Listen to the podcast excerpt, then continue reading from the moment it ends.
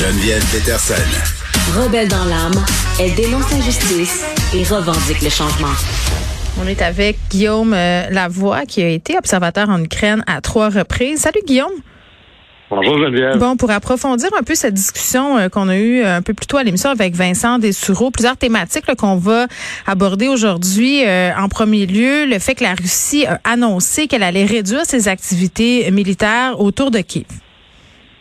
Oui, alors le nord du pays et la capitale, les, la Russie vient d'annoncer, ben on va réduire nos activités militaires. Alors, c'est pas trop clair qu'est-ce que ça veut dire, mais ça, ça tombe dans la catégorie des bonnes nouvelles. Et ce serait en lien avec les négociations qui sont en cours entre euh, le côté ukrainien et hmm. russe. Et on parle du côté russe qu'on a fait des grandes avancées sur deux aspects. D'abord, on a euh, sur la future Ukraine non nucléaire, donc de dénucléariser l'Ukraine, et la neutralité de l'Ukraine. Et si Mais attends un petit peu, euh, Guillaume, moi je pensais que suite au siège de Mariupol, je pense que c'était en 2014 ou 2016, là, euh, la Russie avait déjà désarmé l'Ukraine, non? Non, mais la Russie a jamais été véritablement en contrôle militaire de l'ensemble de l'Ukraine. Okay, Les régions de l'Est, ça oui, définitivement, depuis déjà plusieurs années. Et encore, il y avait, il y avait une guerre là, qui se passait là.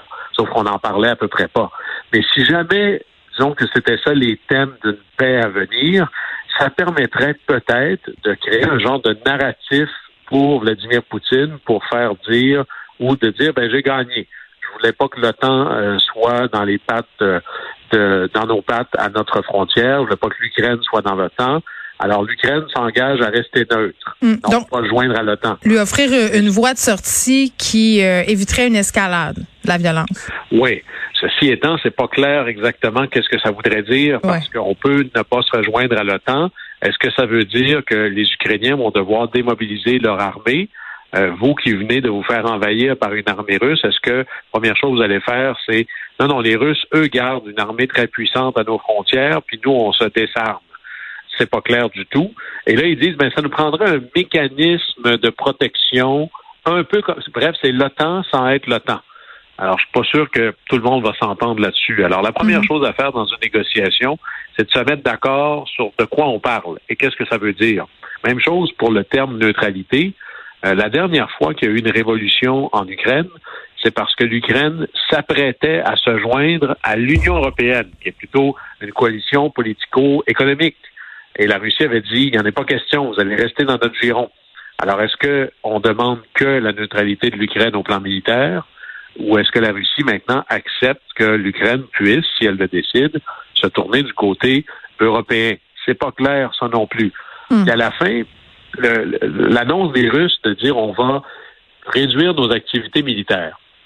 On pourrait le lire différemment, bon, peut-être parce que ils disent on va concentrer nos troupes à l'est pour que on puisse frapper encore plus fort. Peut-être que c'est juste une pause pour que tout le monde se calme, puis pendant ce temps-là, il y a un ravitaillement massif du côté russe. Il y a un vieux proverbe russe qui est magnifique que Reagan adorait, qui est Dovrei no provorei, qui veut dire faire confiance, mais vérifier quand même. Oui. C'est à peu près ça qu'il faut faire ici quand on négocie avec les Russes. Faire confiance, mais vérifier quand même. Puis à la fin, tout ce qui va être négocié, et là, c'est un peu particulier, l'Ouest a investi beaucoup, hein, l'OTAN, euh, la coalition occidentale a investi beaucoup dans ce conflit-là. Est-ce que l'Ukraine peut accepter ce qu'elle veut? Quelles seraient les conséquences pour l'Ouest?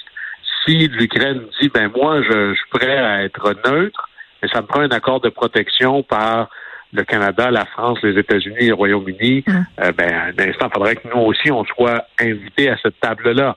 Alors, bonne nouvelle qu'il y ait des négos, mais il y a beaucoup d'incertitudes sur de quoi on parle et est-ce que ça veut dire la même chose des deux côtés de la table? Exactement. Donc, ce seront des, points majeurs euh, à être négociés dans les prochains jours, voire semaines. Ah oui, parce que c'est la, la, chose que Vladimir Poutine espérait le plus, mm-hmm.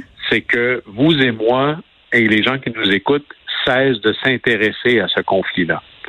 Et c'est un peu ce qui avait fait le succès de Vladimir Poutine lorsqu'il a envahi la Géorgie, mm. lorsqu'il a envahi l'Ukraine les premières fois. Mais, ça faisait pas les nouvelles. Mais il y a un essoufflement quand même, Guillaume. On peut pas le nier. Rappelle-toi, au début du conflit, les deux, trois premiers jours, c'était mur à mur partout dans toutes les nouvelles à l'échelle de la planète, euh, en ce sens qu'il y avait plus de place pour rien d'autre. On parlait plus de COVID, on, parlait plus de rien euh, de tout ça. On parlait de la guerre en Ukraine, qui occupe encore un large espace, clairement, dans les médias à l'échelle planétaire. Mais tout de même, on remarque que, bon, c'est plate à dire, mais il y a un côté, on s'habitue. Et c'est c'est épouvantable de se dire ça, mais, mais c'est vrai. Tu sais, on, on, est des, des news junkies et les sites de nouvelles en continu nous fournissent toute la journée. Et puis là, on voit des nouvelles passer sur l'Ukraine et de plus en plus, on est, on, est un peu blasé. Oui, regardez, qui se souvient que la guerre en Afghanistan a leur duré 20 ans? Hmm. S'il y a des gens qui ont 25 ouais, ans. La Forever War, c'est comme ça qu'on l'appelait.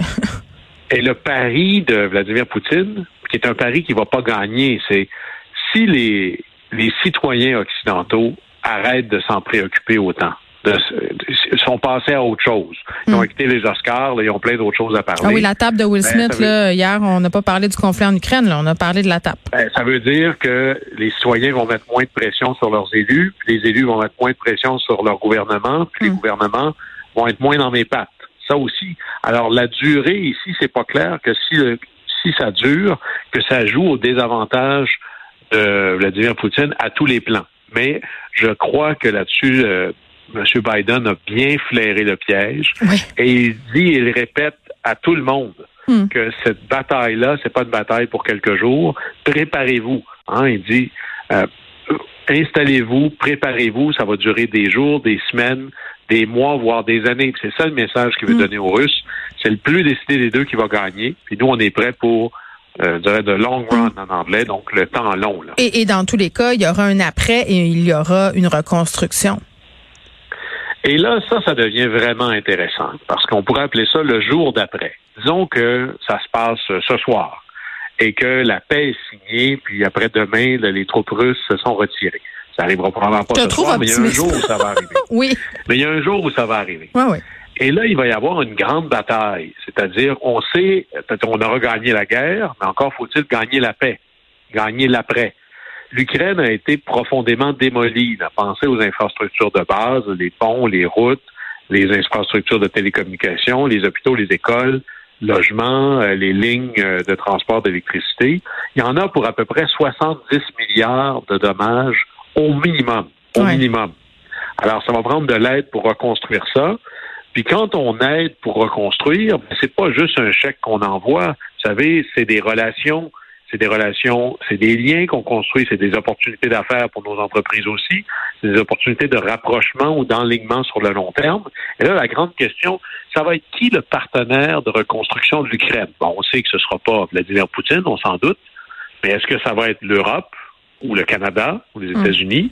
Ou est-ce que ce sera la Chine? La Chine qui, elle, a dans son grand objectif de relations étrangères, ce qu'ils appellent la ceinture et la route qui est une espèce de c'est la route de la soie à la version 21e siècle.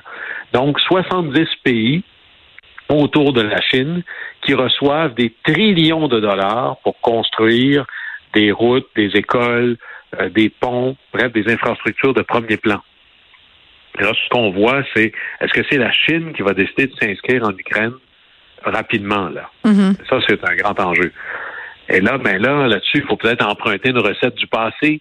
C'est exactement ce qu'on a fait lorsqu'il y a eu la fin de la Deuxième Guerre mondiale.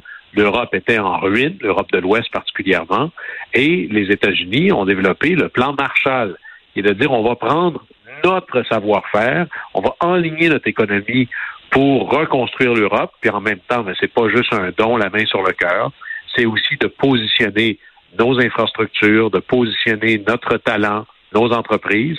Et là, il y a une opportunité, moi, que je pense profondément stratégique pour le Canada, qui a un lien historique important avec l'Ukraine. Et là, on n'est pas à niveau pour ce qui se passe. Alors, pour la suite, pour reconstruire des ponts, euh, des écoles, on a des firmes d'ingénierie de classe mondiale ici. Est-ce que nous, on veut être sûr de faire partie de la coalition et le leader pour reconstruire l'Ukraine par la suite? Nos universités, est-ce qu'on a des programmes qu'on peut mettre sur pied tout de suite mm. pour la prochaine élite ukrainienne, les fonctionnaires ukrainiens, la transparence, la gouvernance? On a des institutions financières, d'investissement, pas Investissement Québec, mais la Caisse et d'autres, la Banque d'infrastructure du Canada, qui peut dire on va avoir un programme avec l'Ukraine.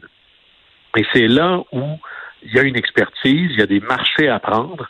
Alors, la grande question, c'est on n'a pas été le plus grand leader pendant la crise. Est-ce qu'on ne devrait pas maintenant réfléchir à être le meilleur leader après la crise? Oui, mais est-ce que le Canada a des intérêts à soutenir l'Ukraine? J'ai pas l'impression que c'est un pays euh, pour lequel on a des intérêts stratégiques très marqués.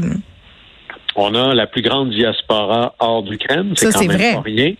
On veut aussi, parce que comme l'Ukraine est dans le giron élargi de la Grande Chine, avec euh, sa grande initiative d'investissement, la Chine a une banque d'investissement d'infrastructures. Le Canada fait partie de ça. C'est une, une extraordinaire occasion d'annoncer notre retour. Le Canada a été un peu euh, absent à l'international. Alors dire, nous, là, c'est une stratégie majeure et les autres grands joueurs de la planète vont vouloir être là.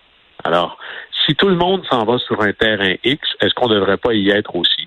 Mais déjà maintenant, il va falloir penser en termes de l'Ukraine d'après.